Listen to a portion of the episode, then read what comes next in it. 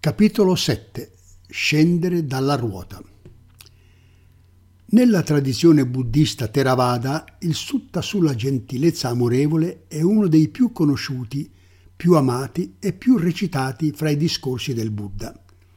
Conoscevo la versione Pali già da molto tempo, ma quando nella mia comunità fu tradotto in inglese e cominciammo a recitarlo regolarmente, mi colpì il fatto che solo il 90% degli insegnamenti è sulla gentilezza nei confronti di tutti gli esseri.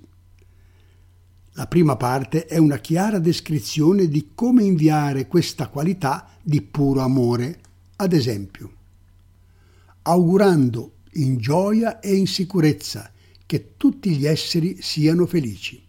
Qualsiasi essere vivente, debole o forte, nessuno escluso, il grande o il potente, medio, corto o piccolo, il visibile e l'invisibile, quelli che vivono vicino e quelli che vivono lontano, quelli nati e quelli che stanno per rinascere, che tutti gli esseri siano in pace.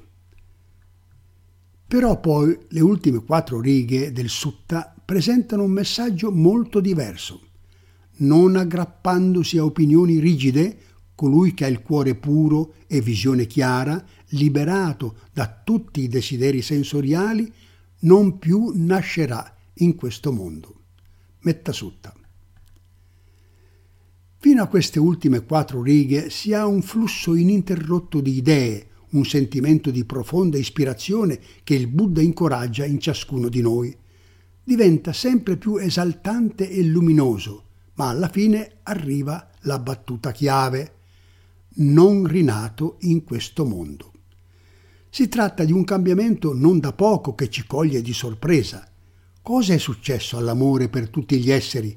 Qualcos'altro è entrato in gioco, ma cos'è?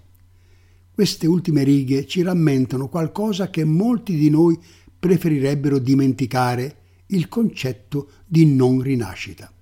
Questo concetto non ha veramente messo radici come ideale culturale in Occidente, al contrario, sono molto diffuse cose come dei rassicuranti fondi pensione e una buona assistenza sanitaria. Non c'è nulla di male, ma non rappresentano lo scopo della nostra vita.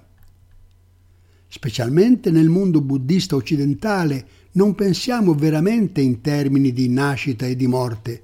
Possiamo avere una vaga idea che dopo la morte qualcosa potrebbe accadere, ma non siamo sicuri di cosa e non sembra che la maggior parte di noi se ne curi un granché.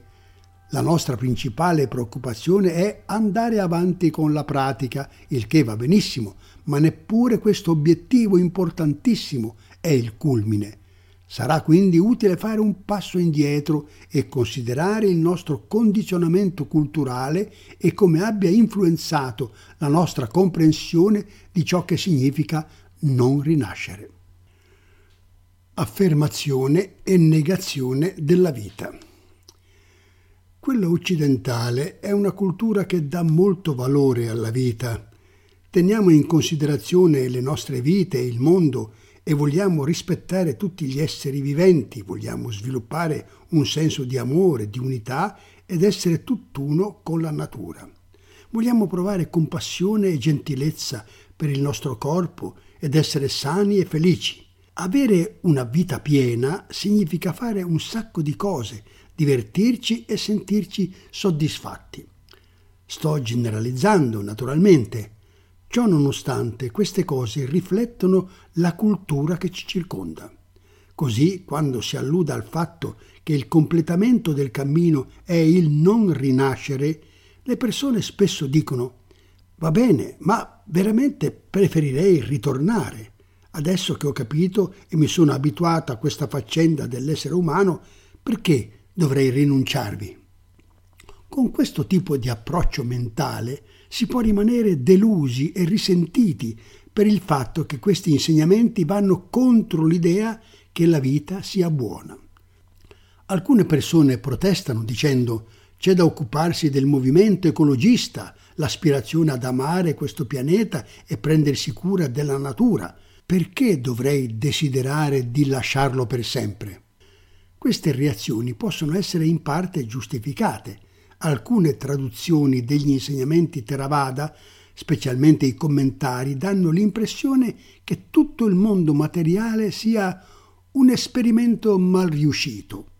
Se mettete insieme la vostra roba e vi tirate fuori da questo posto, non vi guardate indietro. Addio, ci siamo visti. Buona fortuna a tutti voi che siete rimasti indietro. È un modo un po' grossolano per dirlo, ma c'è anche questo aspetto. Quando lo poniamo in questi termini, le persone dicono però è strano. Che significa tutto questo? Generazioni di praticanti hanno seguito gli insegnamenti Theravada e si sono innamorati della meditazione e di molti dei principi, eppure, quando sentono parlare della non rinascita, molti diventano dubbiosi. Le cose assumono una sfumatura negativa. Ma non ne sono poi così sicuro Forse il Buddha sotto sotto non era altro che un tipo incavolato che non vedeva l'ora di tirarsi fuori da tutto questo, che non gli andava di preoccuparsi. La critica che il buddismo sia nichilista non è solo di questi tempi. Il Buddha veniva regolarmente accusato di essere un nichilista, di avere una visione negativa della vita e del mondo. Egli rispondeva spiegando che questo era un fraintendimento degli insegnamenti Coloro che dicono che io insegno l'annichilimento di un essere vivente mi travisano, mi equivocano. Essi non insegnano quello che io insegno, essi non dicono quello che io dico. La metafora del serpente e della coda usata dal Buddha è molto appropriata qui. Supponete di stare camminando in mezzo all'erba quando improvvisamente vedete una forma circolare sul sentiero sembra un serpente e rimanete paralizzati dalla paura. Ma quando guardate meglio vedete che non si tratta affatto di un serpente, è soltanto una corda arrotolata. Vi sentite sollevati in tutto il corpo e la paura scompare. Tutto è di nuovo tranquillo. Dopo aver illustrato questa metafora, il Buddha faceva questa domanda Cosa ne è stato del serpente dopo che la corda arrotolata è stata riconosciuta? La risposta è nulla. Non è successo nulla al serpente perché non ce n'è mai stato uno. Così, allo stesso modo, quando le persone chiedono cosa ne è dell'io quando il corpo muore, la risposta è sostanzialmente la stessa. Tutto il concetto di io si basa su un equivoco per cui la domanda non è pertinente. Il modo in cui vediamo il nostro io è un equivoco di fondo che deve essere corretto. La pratica ci insegna a vedere con chiarezza, a risvegliarci a ciò che c'è veramente. C'è un personaggio di nome Vacciagotta, ben noto negli insegnamenti Theravada. Egli era stato dapprima membro di un'altra scuola ma era uno di quegli yogi erranti che spesso si presentavano agli insegnamenti del Buddha. In varie occasioni arrivava e faceva domande al Buddha. Una volta si avvicinò al Buddha e gli chiese Cosa succede agli esseri illuminati dopo che il corpo muore? Vacciagotta sondò quella che pensava potesse essere la risposta. Ricompaiono in un'altra sfera? Il Buddha disse non è corretto dire ricompaiono. Vacciagotta tentò di nuovo e chiese bene, non ricompaiono da qualche parte? Il Buddha disse non è corretto dire non ricompaiono. Vacciagotta, che non si arrendeva, tentò di nuovo. Allora sia ricompaiono sia non ricompaiono? Il Buddha disse non è corretto dire sia ricompaiono sia non ricompaiono. Pacciagotta chiese ancora, né ricompaiono e né non ricompaiono? E il Buddha disse, non è corretto dire né ricompaiono e né non ricompaiono. Questa volta Vacciagotta si arrese. Sono veramente confuso. Come può essere? Perlomeno uno di questi quattro casi deve andare bene. Non è così, Vacciagotta, disse il Buddha. Lascia che ti faccia un esempio.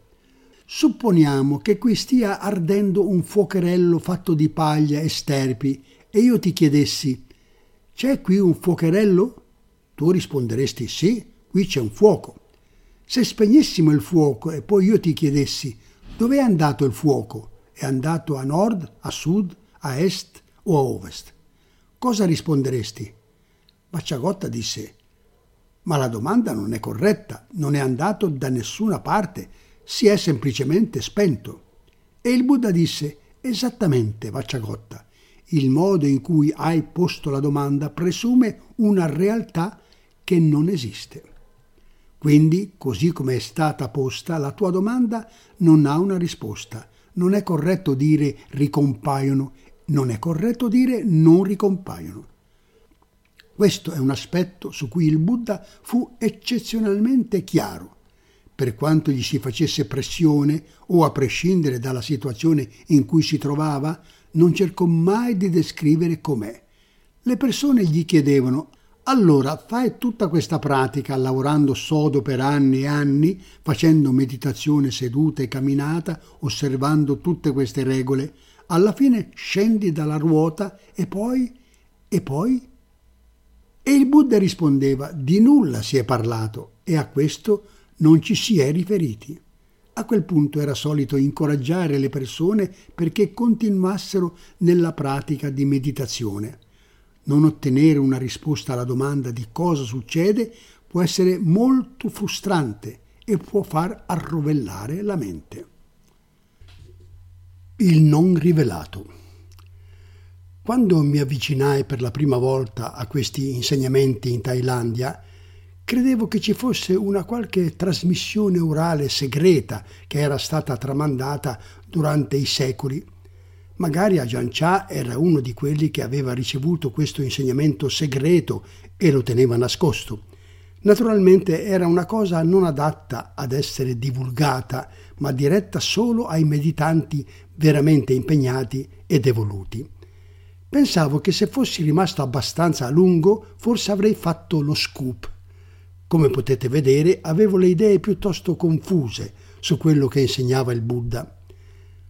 Poiché il Buddha fu sempre risoluto nel rifiutarsi di rispondere a certe domande, molti pensavano che in realtà egli non sapesse le risposte.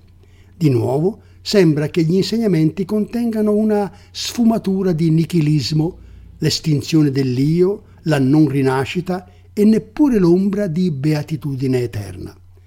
Potremmo reagire a questa faccenda dello scendere dalla ruota con un po' di disappunto, a questo proposito i maestri Theravada si sono pronunciati molte volte.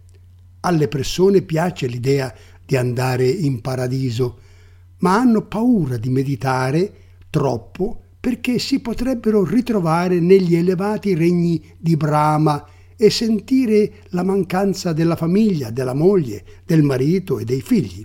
E chissà cosa succede quando si realizza il Nibbana. Allora sei veramente andato. Perlomeno nei regni dei Deva ritrovi la famiglia e gli amici e te ne puoi stare in beatitudine per qualche migliaio di eoni. Il Nibbana però è una cosa seria. È come se suonasse la campanella e tu dicessi addio a tutto. Anche nelle culture asiatiche è una cosa molto diffusa. Spesso le persone hanno paura del Nibbana sappiamo di discussioni esilaranti fra i praticanti e i loro maestri. Pensate che il Buddha ti avrebbe promesso qualcosa o ti avrebbe incoraggiato a fare qualcosa che fosse veramente orrendo? E i praticanti rispondono no, certo che non l'avrebbe fatto. Allora volete raggiungere il Nibbana? E la risposta è no, preferiamo prima andare in paradiso, grazie. È come se morissero dalla voglia di trascorrere un po' di tempo in uno di questi ospizi di lusso dove poter giocare a golf, nuotare in un lago, passeggiare fra giardini e aiole bellissime, fra bella gente e bei panorami. Poi, una volta che si siano stancati di tutto questo, forse il Nibbana sembrerà più attraente. Di recente ho finito di rivedere un romanzo buddista scritto nel 1906. A quell'epoca le istituzioni cristiane erano molto critiche nei confronti del buddismo. Era visto come un insegnamento negativo, nichilista e il Nibbana era considerato come una specie di estinzione gloriosa. L'autore fa un buon lavoro nel correggere questo malinteso. Uno dei personaggi principali della storia è l'eroe Kamanita, che, senza saperlo, incontra il Buddha. Ancora prima di incontrarlo, Kamanita ha preso la risoluzione di diventare un discepolo del Buddha Sapendo che è il più grande maestro in circolazione e certo che il Buddha ha promesso una vita eterna di beatitudine dopo la morte, Kamanita si mette in viaggio alla sua ricerca. Dopo alcuni anni di ricerca, l'eroe trascorre una notte in un piccolo dharmasala, un ricovero per pellegrini, nella casa di un vasaio. Si dà il caso che il Buddha stia viaggiando nella stessa città e che si fermi presso lo stesso ricovero. Il suo compagno di stanza inizia a parlare e il Buddha gli chiede Chi sei e da dove vieni? Il giovanotto risponde Il mio nome è Kamanita, sono un discepolo del Buddha Gotama. Ah, dice il Buddha, l'hai mai incontrato? No, dice Kamanita. Sfortunatamente non l'ho mai incontrato. Se lo incontrassi, lo riconosceresti? Non credo. Allora perché sei un discepolo del Buddha? Egli insegna la beatitudine all'inizio, la beatitudine nel mezzo e la beatitudine alla fine. E dopo una vita di sincera devozione si può aspirare a una vita beata ed eterna dopo la morte. Davvero, dice il Buddha, e con il suo senso dell'umorismo il Buddha non si rivela. Lascia che Kamanita continui a parlare. Alla fine il Buddha dice, beh, se vuoi, posso riferirti gli insegnamenti del Buddha. Davvero, sarebbe stupendo, dice Kamanita entusiasta. Questa prima parte della storia è tratta dal Sutta M140.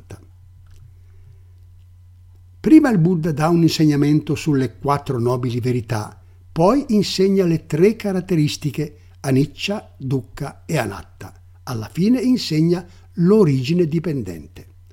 Nel frattempo, Camanita si fa irrequieto e pensa non mi sembra proprio che abbia ragione. Tutto questo non mi piace per niente. Continua a insistere con il Buddha. Cosa succede dopo la morte? Magari la vita è anche insoddisfacente, ma che accade dopo la morte? Il Buddha semplicemente risponde il maestro non ha rivelato nulla a questo proposito. Ma è impossibile, dice Camanita, deve avere detto qualcosa. Come puoi andare avanti se non puoi aspirare a una vita di beatitudine eterna? Il Buddha racconta una metafora per avvalorare la sua tesi. Se una casa andasse a fuoco e il servo accorresse per avvisare il padrone che devono tutti allontanarsi immediatamente, sarebbe ridicolo se il padrone reagisse all'emergenza chiedendo c'è una tempesta fuori o è una bella notte di luna piena, intendendo che, in caso di tempesta, non sarebbe disposto a uscire. Si dovrebbe dedurre che il padrone di casa non si rende conto della gravità della situazione, altrimenti non darebbe una risposta così insensata, non ignorerebbe la realtà. A questo proposito il Buddha dice a Kamanita, allo stesso modo anche tu dovresti comportarti come se il tuo capo fosse circondato dalle fiamme, come se la tua casa stesse bruciando. Quale fuoco? Il mondo. E quale fiamma ha appiccato il fuoco? La fiamma del desiderio, la fiamma dell'odio, la fiamma dell'illusione. Inoltre spiegò che se il Tathagata avesse parlato in termini di una vita eterna e beata, molti suoi discepoli sarebbero stati conquistati dall'idea ma avrebbero avuto la tentazione di aggrapparvisi con un desiderio appassionato che sarebbe stato d'ostacolo alla vera pace e alla libertà e si sarebbero pertanto impantanati nella rete vischiosa della brama di esistenza. E aggrappati all'idea di un al di là, per il quale necessariamente avrebbero dovuto prendere a prestito le immagini di questa vita non si sarebbero afferrati forse ancora più saldamente al presente quanto più cercassero di rincorrere quell'aldilà immaginario? Kamanita si risentì di quello che gli veniva insegnato e si rifiutò di credervi. Si convinse che i veri insegnamenti del Buddha portassero a una vita eterna, piena di gioia suprema. È una storia molto lunga, ma la sostanza è che Kamanita fa la stessa esperienza comune a molte altre persone. Egli si imbatte in questa presunta espressione negativa e non vuole rinunciare all'idea di beatitudine eterna. Solo molto più avanti nel libro Kamanita si rende conto che di fatto aveva condiviso la stanza con il Buddha e aveva ricevuto direttamente da lui i veri insegnamenti. Discussioni di questo tipo e altre simili mi avevano lasciato perplesso per alcuni anni perché il Buddha non ha detto qualcosa? Qualunque tradizione religiosa ha un modo per esprimere qual è la destinazione del cammino. Ciò nonostante, a noi buddisti Theravada tutto quello che ci viene dato è che dobbiamo capire cosa significhi rinascere e smettere di farlo. L'incomprensibile. In realtà in un altro paio di occasioni al Buddha vengono rivolte domande simili riguardo la natura di un essere illuminato dopo la morte ed egli ci dà qualcosa in più con cui divertirci. Dice, un tale essere, dopo la disgregazione del corpo che segue la morte, oltrepassa l'ambito della conoscenza di dei e umani. Questo ci dà qualche informazione in un'altra occasione, un giovane di nome Upasiva gli chiede: Coloro che hanno raggiunto la fine non esistono più?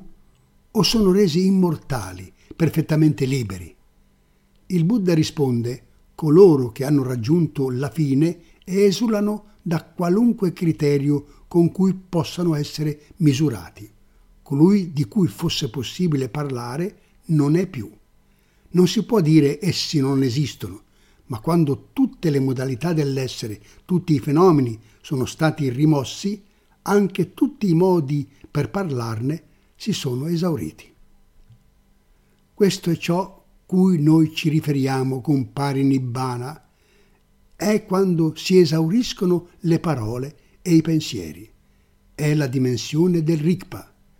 Ogni linguaggio si basa su concezioni dualistiche per questo il Buddha è molto fermo nel dire anche tutti i modi per parlarne si sono esauriti. Oltre quel punto gli autobus non vanno. È la fine, il limite. Il linguaggio e i concetti possono essere applicati fino a questo punto, ma non oltre. Dopo aver contemplato questo principio per anni, un po' alla volta, ha cominciato a sembrarmi sempre più chiaro Adesso provo un profondo rispetto per il fatto che il Buddha non ha detto assolutamente niente. Credo anche che il suo essere così risoluto quando diceva no, nulla può essere detto, qualunque immagine, qualunque forma, qualunque descrizione va oltre la parola, non può rappresentare la realtà, fosse dovuto ad una autentica fedeltà alla realtà. In un'altra circostanza a uno dei discepoli del Buddha fu posta questa domanda. Cosa dice il tuo insegnante a proposito di cosa accade a un essere illuminato quando muore? Il discepolo risponde, il Tathagata non ha rivelato nulla a questo proposito.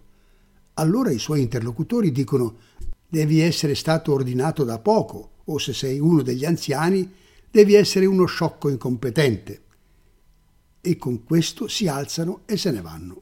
Il discepolo ritorna dal Buddha per vedere se ha dato la risposta giusta e il Buddha allora gli fa un sacco di domande. Gli chiede, qui e ora, Anuradha, con il Tathagata seduto di fronte a te, puoi dire veramente che il Tathagata è i cinque kanda, corpo, sensazioni, percezioni, formazioni mentali e coscienza? No, veramente questo non è possibile dirlo. Puoi dire che il Tathagata è nei cinque kanda? No, veramente questo non è possibile dirlo.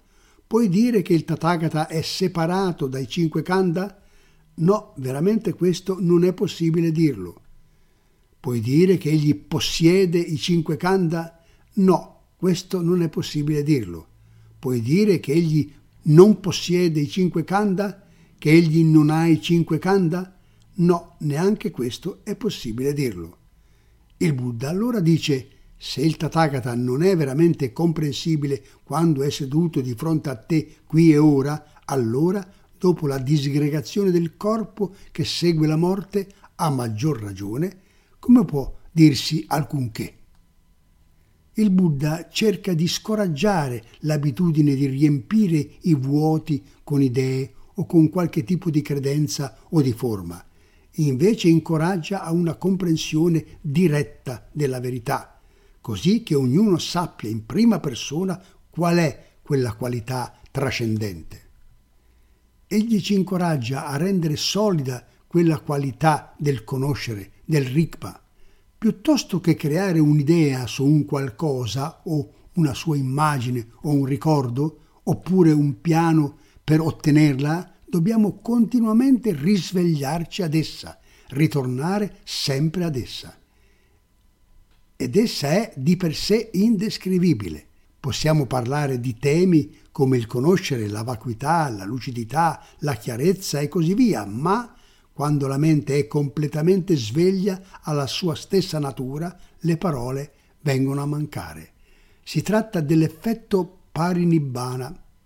È un evento che marca il confine con ciò che sta al di là della sfera delle parole. Quando la mente è veramente sveglia, Evaporiamo? Ci congeliamo? No. Di fatto siamo più vivi di quanto non siamo mai stati prima. C'è una qualità dell'essere totalmente vivi, eppure c'è anche una completa assenza di definizione. In quel momento non siamo maschi, non siamo femmine, non siamo vecchi, non siamo giovani, non siamo in alcun luogo, non c'è il tempo. È essere ma senza proprietario né tempo. Sperimentando questo, ci si sente bene? A me fa sentire bene, molto bene. Questo è il risultato della fine delle rinascite. Il processo della rinascita. Quando parliamo della rinascita, parliamo di quel momento in cui l'attaccamento colpisce e il cuore viene afferrato e trascinato via. Il verso che chiude il Mettasutta ci incoraggia a lasciare andare l'attaccamento così da non rinascere. Non rinascere è come la realizzazione dell'amore puro, o rigpa. Non ci identifichiamo con nessun aspetto interno, esterno, psicologico, né con i mondi materiali del nostro corpo, pensieri, sensazioni, emozioni, sfere del Buddha o qualsiasi altra cosa. Non appena avviene quella formulazione, quella cristallizzazione, c'è la nascita.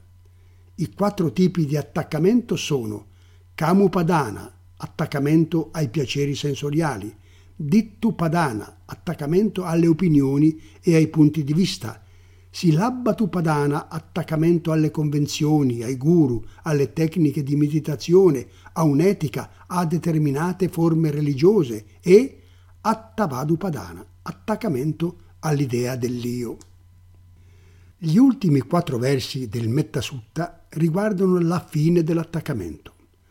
Non aggrappandosi a opinioni rigide, dittupadana, colui che ha il cuore puro, si labba tupadana, attaccamento alle virtù, all'etica, alle regole, alle forme, e visione chiara, questo ha a che fare con l'attaccamento all'io, attavadupadana, liberato da tutti i desideri sensoriali, kamupadana, non più nascerà in questo mondo.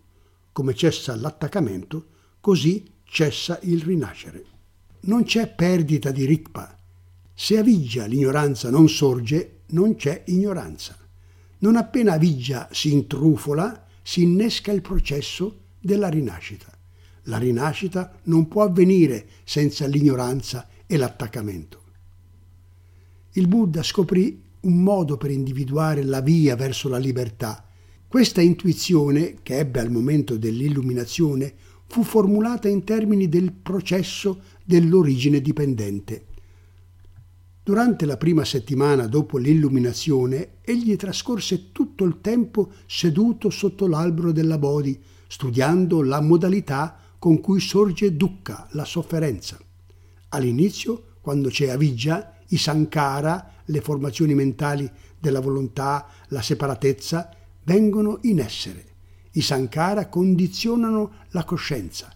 La coscienza condiziona namarupa, corpo-mente, nome-forma, soggetto-oggetto. Namarupa condiziona i sensi. Quando ci sono un corpo e una mente sono presenti i sei sensi. A causa dei sei sensi c'è il contatto sensoriale, udito, sensazione, odorato, gusto e tatto. A causa del contatto sensoriale sorge la sensazione, sensazioni piacevoli, spiacevoli e neutre. E quando si intrufola una sensazione, se c'è abbastanza ignoranza in questo cocktail, la sensazione condiziona la brama. Questo mi piace, questo è proprio carino, di quello ne voglio di più, oppure quello non mi piace, come si è permesso. Le sensazioni di malessere condizionano l'avversione. La brama, tana, condiziona l'attaccamento, upadana. L'attaccamento condiziona il divenire. C'è un'esperienza sensoriale. Cos'è questo? È buono. Chissà a chi appartiene. Lo posso tenere? Proviamo un'attrazione verso un determinato oggetto. Poi ne veniamo risucchiati. Oh, è proprio buono. Bene, ne devo avere di più. Chissà se ce n'è in frigorifero. Vado a prendermene un po'. Questo è divenire contatto, sensazione, brama, attaccamento, divenire. Quindi il divenire porta alla nascita. Al momento della nascita non si torna indietro. Il neonato non può tornare nel ventre materno. Nel momento del divenire è già quasi troppo tardi per spezzare il ciclo. Una volta che c'è la nascita è fatta, ne consegue inevitabilmente il corso della vita e durante questo corso della vita ci saranno dispiaceri, pianto, dolore, perdita, disperazione, invecchiamento, malattia e morte. Dukkha. Seppure ci sarà sicuramente anche qualcosa di piacevole. Una volta che c'è la nascita, una volta che a tentoni abbiamo acchiappato la condizione, una volta che abbiamo seguito qualcosa, abbiamo ceduto i nostri cuori, siamo presi all'amo. Il momento del divenire è quello della massima gratificazione, è quando otteniamo quello che vogliamo, la dolcezza dell'esca.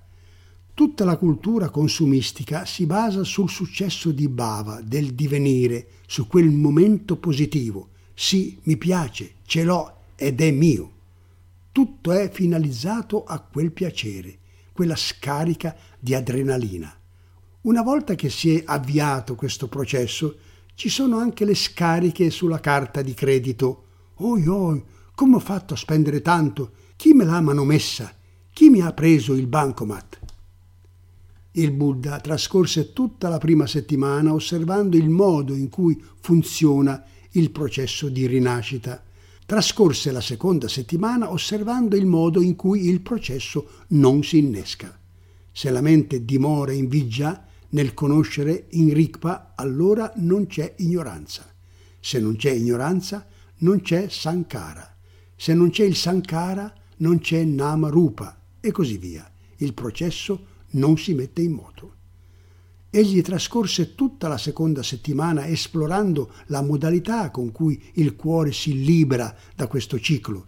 Contemplò che quando non c'è ignoranza non c'è problema non sorge l'alienazione, la separazione, la confusione del sentirsi strattonati dai pensieri, dalle sensazioni o dagli oggetti sensoriali.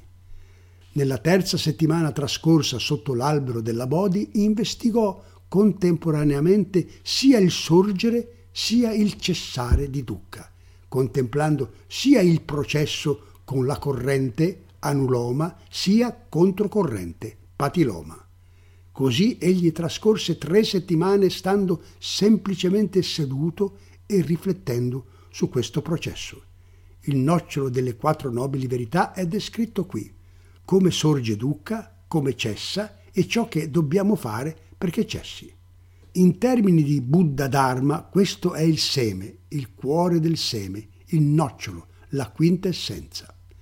In termini molto pratici, il problema non è la natura della realtà ultima che si sostiene da sé, il problema è che il cuore perde di vista la realtà a causa della dipendenza dall'attaccamento. Dopo l'illuminazione il Buddha diede il suo primo insegnamento a una sceta incontrato per strada. Il Buddha era particolarmente alto, incredibilmente bello e aveva il portamento di un nobile principe guerriero, quale era stato. Inoltre era radioso, risplendente della sua recente esperienza dell'illuminazione. Era sicuramente una figura che colpiva e mentre stava camminando, questo personaggio di nome Upaka lo fermò dicendo Perdonami, sei così raggiante e luminoso il tuo viso è così trasparente, di certo devi aver avuto una qualche realizzazione meravigliosa. Che tipo di pratica fai? Come sei arrivato a questo? Chi sei? Chi è il tuo maestro? Il Buddha rispose, non ho un maestro, sono completamente autoilluminato. In effetti, io sono l'unico essere illuminato in tutto il mondo. Non c'è nessuno che io possa considerare mio maestro o mio superiore, soltanto io sono pienamente risvegliato. Upaka disse, Buon per te, amico mio. Poi, scuotendo la testa, si allontanò rapidamente in un'altra direzione. Il Buddha si rese conto che questo tipo di risposta non funzionava. Se incontrando qualcuno che gli chiedeva sembri felice, come ci sei arrivato, avesse risposto io sono la realtà ultima, ovviamente non sarebbe stato il modo migliore per comunicare la propria scoperta. Così il Buddha cambiò il proprio modo di porsi, comprese che forse esordire bruscamente con la realtà ultima non funziona. Forse se cominciassi a raccontare la storia dall'inizio, cominciamo con Marigba, l'ignoranza.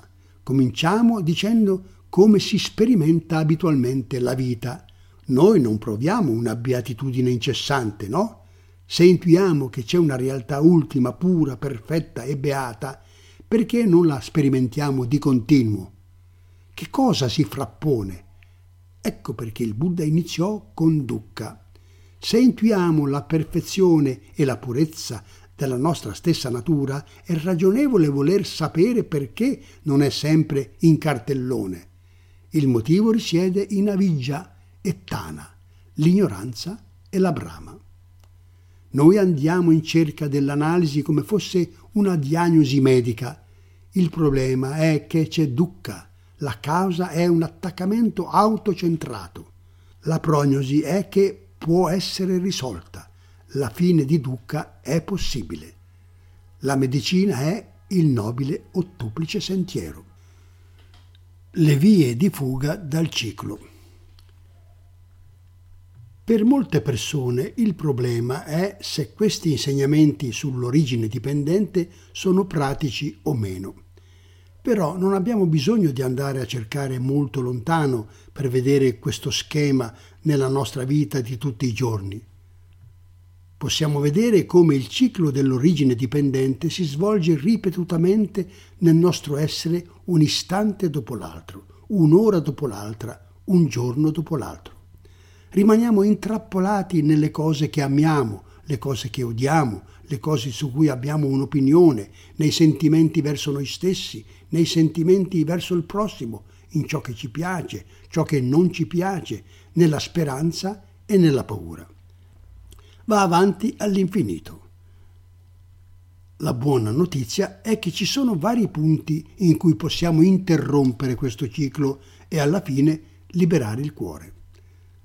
Si potrebbe fare un seminario di un mese sull'origine dipendente senza esaurire il tema, per cui qui vorrei darvi giusto alcuni punti chiave.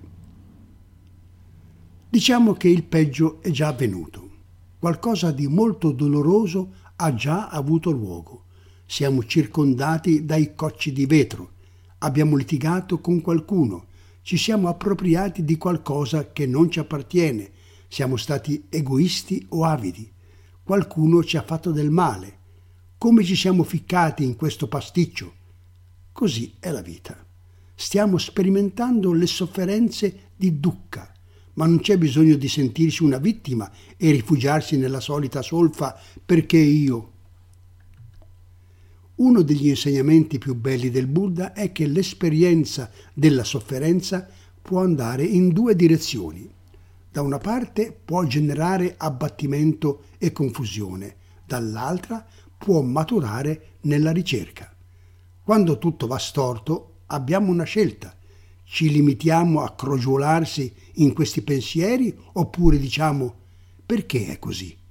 Cosa sto facendo per farne un problema? la ricerca entra in gioco per scoprire dove è che ci attacchiamo e perché cerchiamo la felicità dove non c'è. Anche alla fine del ciclo, nascita, invecchiamento, malattia, morte, sofferenza, pianto, dolore, perdita e disperazione, possiamo usare quel dolore come leva per risvegliarci. Di fatto, il Buddha sottolinea in alcuni insegnamenti che è proprio l'esperienza di dukkha che può far sorgere la fede. Il dolore ci dice questo fa veramente male, eppure in qualche modo so che questa non è la realtà ultima. Sappiamo anche che io posso fare qualcosa a questo riguardo, dipende da me. Così nasce la fede che qualcosa si può fare e la fede è ciò che ci proietta verso il cammino della trascendenza. Un'altra area di investigazione è il legame fra sensazione e attaccamento, fra Vedana e Tana. Tana alla lettera significa sete, spesso viene tradotta con desiderio, ma ci sono desideri sani e desideri non sani. Ecco perché attaccamento è una parola decisamente migliore contiene un elemento intrinsecamente agitato, frenetico, io, io, io. La sensazione è un mondo di innocenza. Possiamo avere una sensazione di intensa beatitudine, eccitante e piacevole. Possiamo avere una sensazione estremamente dolorosa. Possiamo avere una sensazione vaga e neutra sia nel corpo sia nella mente. La sensazione di per sé è assolutamente innocente, non possiede affatto una qualità intrinsecamente positiva o negativa. Se c'è sufficiente consapevolezza, tutti i fenomeni mentali e sensoriali, così come tutte le sensazioni piacevoli, spiacevoli o dolorose ad essi associate, possono essere conosciute senza attaccamento come apparenze. Non appena l'ignoranza marigpa si affaccia, il cuore comincia a bramare, se è bello lo voglio, se è brutto vattene, fa schifo. Da qualche parte in mezzo a questi due estremi in genere ci creiamo un'opinione al riguardo. In meditazione possiamo chiaramente spezzare il ciclo in questo punto in cui possiamo impedire di rinascere, in cui possiamo stare con la qualità dell'integrità del Dharma. C'è la sensazione, la vista, l'odore, il gusto e il tatto e noi riconosciamo le emozioni che vi si accompagnano, ma è solo il mondo delle sensazioni, puro e innocente. Spesso incoraggio le persone a fare esercizi sull'attaccamento così che possano veramente arrivare a capire la qualità di questa esperienza in modo diretto. Bramate o attaccatevi a qualcosa deliberatamente, fino a quando arrivate a comprenderne la struttura così chiaramente che non appena si affaccia, anche nelle forme più banali, ne siete consapevoli. È come prendere un oggetto e trattenerlo. Solleva il batacchio della campana e lo tiene saldamente. Questo è l'attaccamento. C'è l'attaccamento, ma se lo mantenete con consapevolezza, lentamente l'attaccamento cessa. Rilassa la mano. Non lo gettiamo via, non lo rompiamo, allentiamo la presa, Facciamo questi piccoli esercizi in modo che ci possiamo rendere conto quando una sensazione si trasforma in lo voglio o devo o non dovrebbero o di più, di meno o fatemi uscire da qui o aia. La riconosciamo come brama e attaccamento. Anche nei suoi aspetti più sottili siamo in grado di vedere che c'è l'attaccamento. Gli insegnamenti Dzogchen offrono una stupenda analisi dell'anatomia dell'attaccamento, ne descrivono tutti gli aspetti e le forme più sottili. È molto utile farlo coincidere in maniera così sottile con la nostra esperienza diretta, come fare la mappatura dei minimi particolari dei tessuti di cui siamo fatti fisicamente. Arrivando a conoscere la qualità dell'attaccamento, possiamo riconoscere che non appena lo lasciamo andare, il problema è risolto. Va tutto perfettamente bene così com'è. Il ciclo della rinascita si interrompe proprio qui. C'è una storia raccontata da Gian Sumedo che fa al caso nostro. È una delle storie che mi si è scolpita nella mente. Ebbe luogo molti anni fa, quando era un giovane monaco al monastero di Ajancia, un monastero estremamente rigoroso, dove la vita era particolarmente austera. Non accadevano cose emozionanti, c'era sempre un'atmosfera di desolazione e di calma piatta per i sensi. Non solo, al Wat Papong si serviva il cibo peggiore al mondo. Se i cuochi cercavano di renderlo più saporito, Chah andava in cucina e li redarguiva. Occasionalmente c'era una tazza di tè una o due volte alla settimana. Altre volte c'era un succo di frutta bollente o una bevanda fermentata locale chiamata borupet. Il borupet è una sorta di vite amara di cui è impossibile descrivere il sapore. Se togliete la corteccia a un vecchio albero e assaggiate la linfa, quello è il sapore. È veramente disgustoso e ti lega la bocca. Pare che faccia molto bene, ma è una roba orribile da bere o mangiare. Ogni settimana c'era una veglia che durava tutta la notte e i novizi portavano delle grosse caraffe fumanti. Una volta Ajahn Chah chiese al nuovo arrivato Ajahn Sumedo, che aveva una grossa tazza, ne vuoi un po'? Ajahn Sumedo, non sapendo cosa contenesse la caraffa, disse riempila o qualcosa di simile. Gli riempirono la tazza di Borupet. Ne beve un sorso e reagì con un sonoro puà. Ajahn Chah sorrise e disse bevila tutta, Sumedo. Sì, attaccarsi al desiderio e ducca. Mi piace, ma non lo voglio. Ecco un'altra storia che racconta spesso a Gian Sumedo. A volte a Gian Cha lo invitava ad accogliere i visitatori che arrivavano al monastero. Un giorno arrivò al Wat Papong un gruppo di giovani donne attraenti.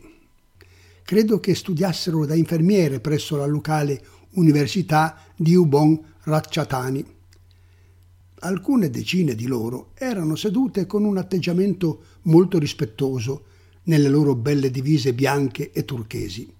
Ajahn Chah tenne per loro un discorso di Dharma e chiacchierò con i loro insegnanti, con i professori e così via. Ajahn Sumedo rimase seduto al suo fianco durante le svariate ore per cui si prolungò la riunione. Sedere in compagnia di così tante belle ragazze in così stretta intimità non era qualcosa che accadesse di frequente al giovane Bhikkhu Sumedo.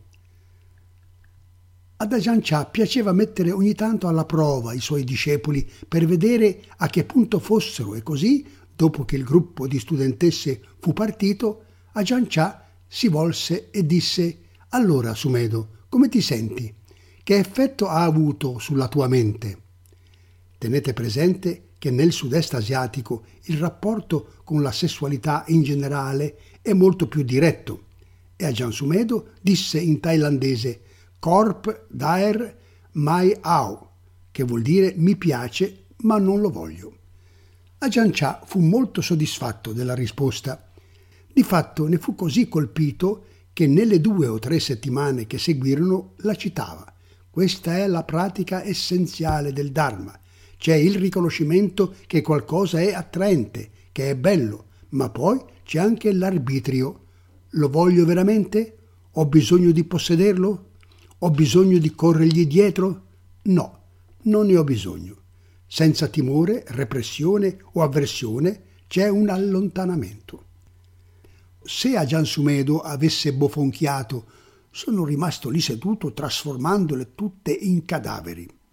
Allora Giancià avrebbe forse pensato molto bene, ma dà l'idea che sia un tipo incline all'avversione, spaventato dall'attrazione sessuale o dalla sfera della sessualità. Come monaco fa il suo dovere cercando di frenare le passioni, ma forse non è consapevole del Dharma più profondo. Oppure se avesse detto tutto quello che sono riuscito a fare è inchiodarmi al pavimento. A Giancià avrebbe pensato giusta osservazione. È il tipo avido. Dovremo convogliare con cura questa tendenza col tempo. Ma Giancià vide che a Giansumedo aveva veramente trovato la via di mezzo. È così com'è. È molto attraente, bello e delizioso, ma io non desidero possederlo. Non lo sto rigettando, ma nemmeno ne ho bisogno. È così com'è. All'inizio, l'ultima parte di questo argomento di cui voglio parlare in realtà sta all'inizio della storia. Di fatto è il punto di partenza del ciclo dell'origine Avijja Pacciaya Sankara. L'ignoranza condiziona le formazioni. Ho partecipato a ritiri in cui Ajan Sumedo si soffermava anche per tre settimane su questa singola frase l'ignoranza condiziona le formazioni. C'erano letteralmente due o tre discorsi di Dharma al giorno su l'ignoranza condiziona le formazioni. Riassumeva questo insegnamento di Dharma in una frase e la ripeteva all'infinito. L'ignoranza complica ogni cosa. Cosa significa? Sankara è un termine dall'accezione ampia che in sostanza significa ciò che è composto e viene tradotto in molti modi. Formazioni karmiche, miscugli, fabbricazioni, formazioni volontarie, dualismo soggetto-oggetto, c'è un'ampia costellazione di significati. Ciò che la frase l'ignoranza complica ogni cosa indica è che non appena cessa vigia non appena si perde Rigpa, istantaneamente i semi del dualismo cominciano a formarsi e a germogliare. C'è un osservatore e un osservato, c'è questo e quello, un qui e un lì, un io e un mondo. Anche a livello più sottile ed embrionale sta parlando di questo. Non appena c'è Avijja ci sono i presupposti per il Sankara.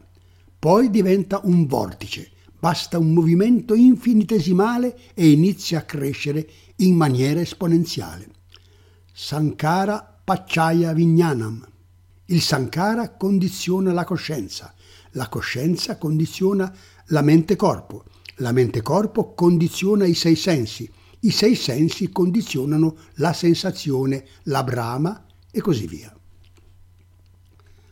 Quando arriviamo ai sei sensi c'è il corpo qui e il mondo lì, che sperimentiamo come realtà apparentemente solide. Se il processo è appena avviato, si tratta di bloccarlo in fretta. Possiamo fare un passo indietro e vedere dove sono stati creati un osservatore e un osservato. Si dice che Sankara fa capolino come una tartaruga, intendendo che una qualche forma sta cercando di infilare la testa dentro Rikpa ma se l'80% di Rikpa, il conoscere, è presente, facciamo ancora in tempo ad acchiapparla e tornare a rilassarci nella consapevolezza aperta.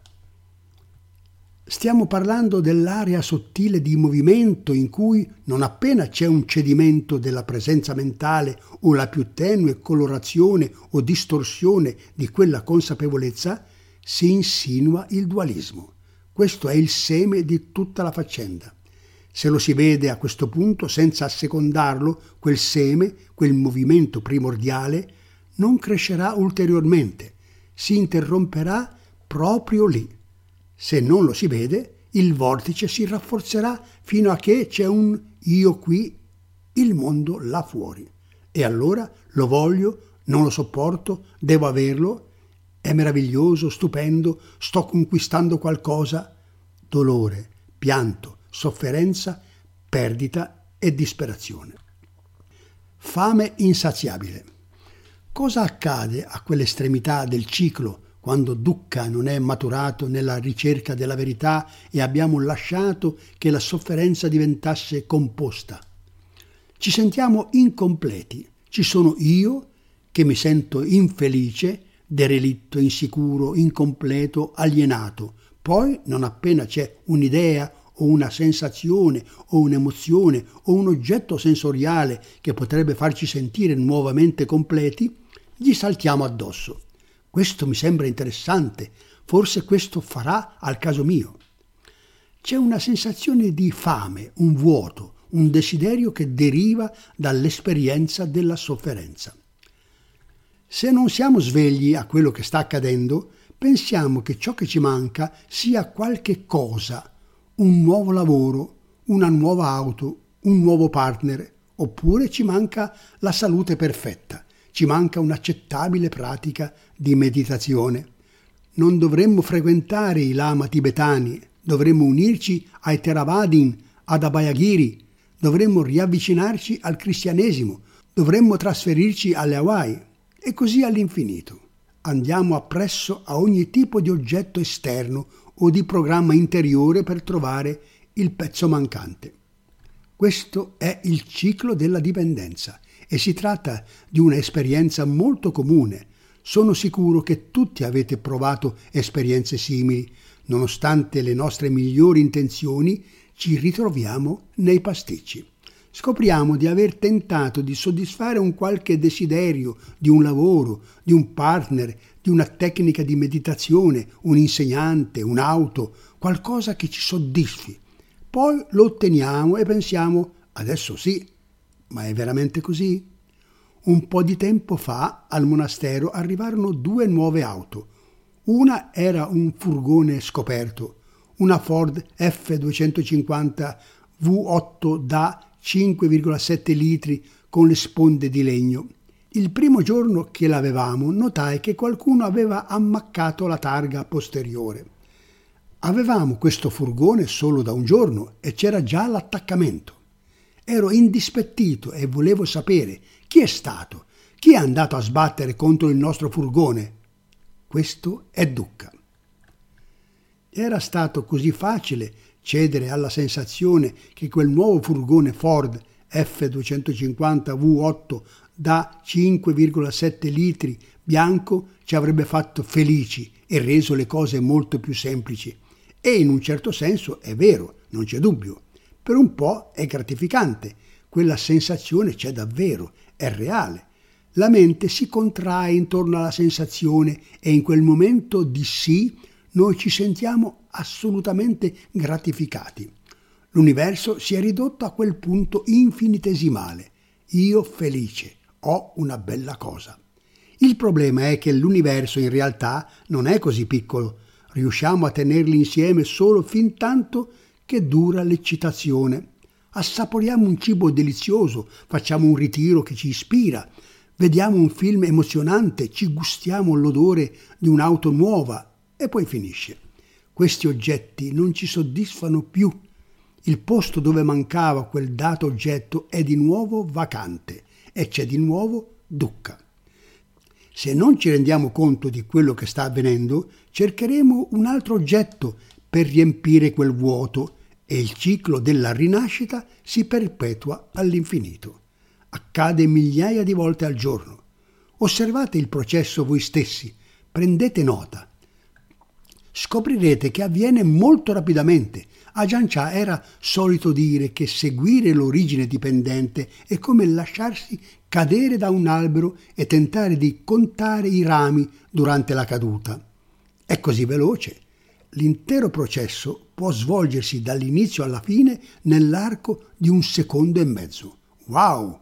Quasi non riusciamo a vedere che sta avvenendo e boom! Sappiamo quanto fa male quando atterriamo. In ogni momento possiamo vedere l'urgenza di afferrarci. Quando lo vediamo chiaramente, quando ci è diventato veramente familiare, possiamo interrompere il processo e lasciare andare il ciclo di nascita e morte. Per favorire questa familiarità e il lasciare andare è importante sperimentare e riconoscere gli svantaggi dell'esistenza ciclica. Innanzitutto fa male. Tanto l'eccitazione è autentica, così è il dolore. Non c'è l'eccitazione senza il dolore. Sarebbe bello, no? Quando il dolore arriva ci rendiamo conto che è vuoto. Quando l'eccitazione arriva la sperimentiamo come assolutamente reale. Bisogna reagire veramente in fretta per scacciarla. Quello che è certo è che ci sono un sacco di persone che ci provano Mentre sorge il piacere noi ci sentiamo reali, reali, felici, felici, felici, felici. Quando le sensazioni piacevoli si affievoliscono, cerchiamo di vedere che il dolore e la delusione sono vuoti, vuoti, vuoti, vuoti. Come diciamo noi in California, continua a sognare. La vita non è così.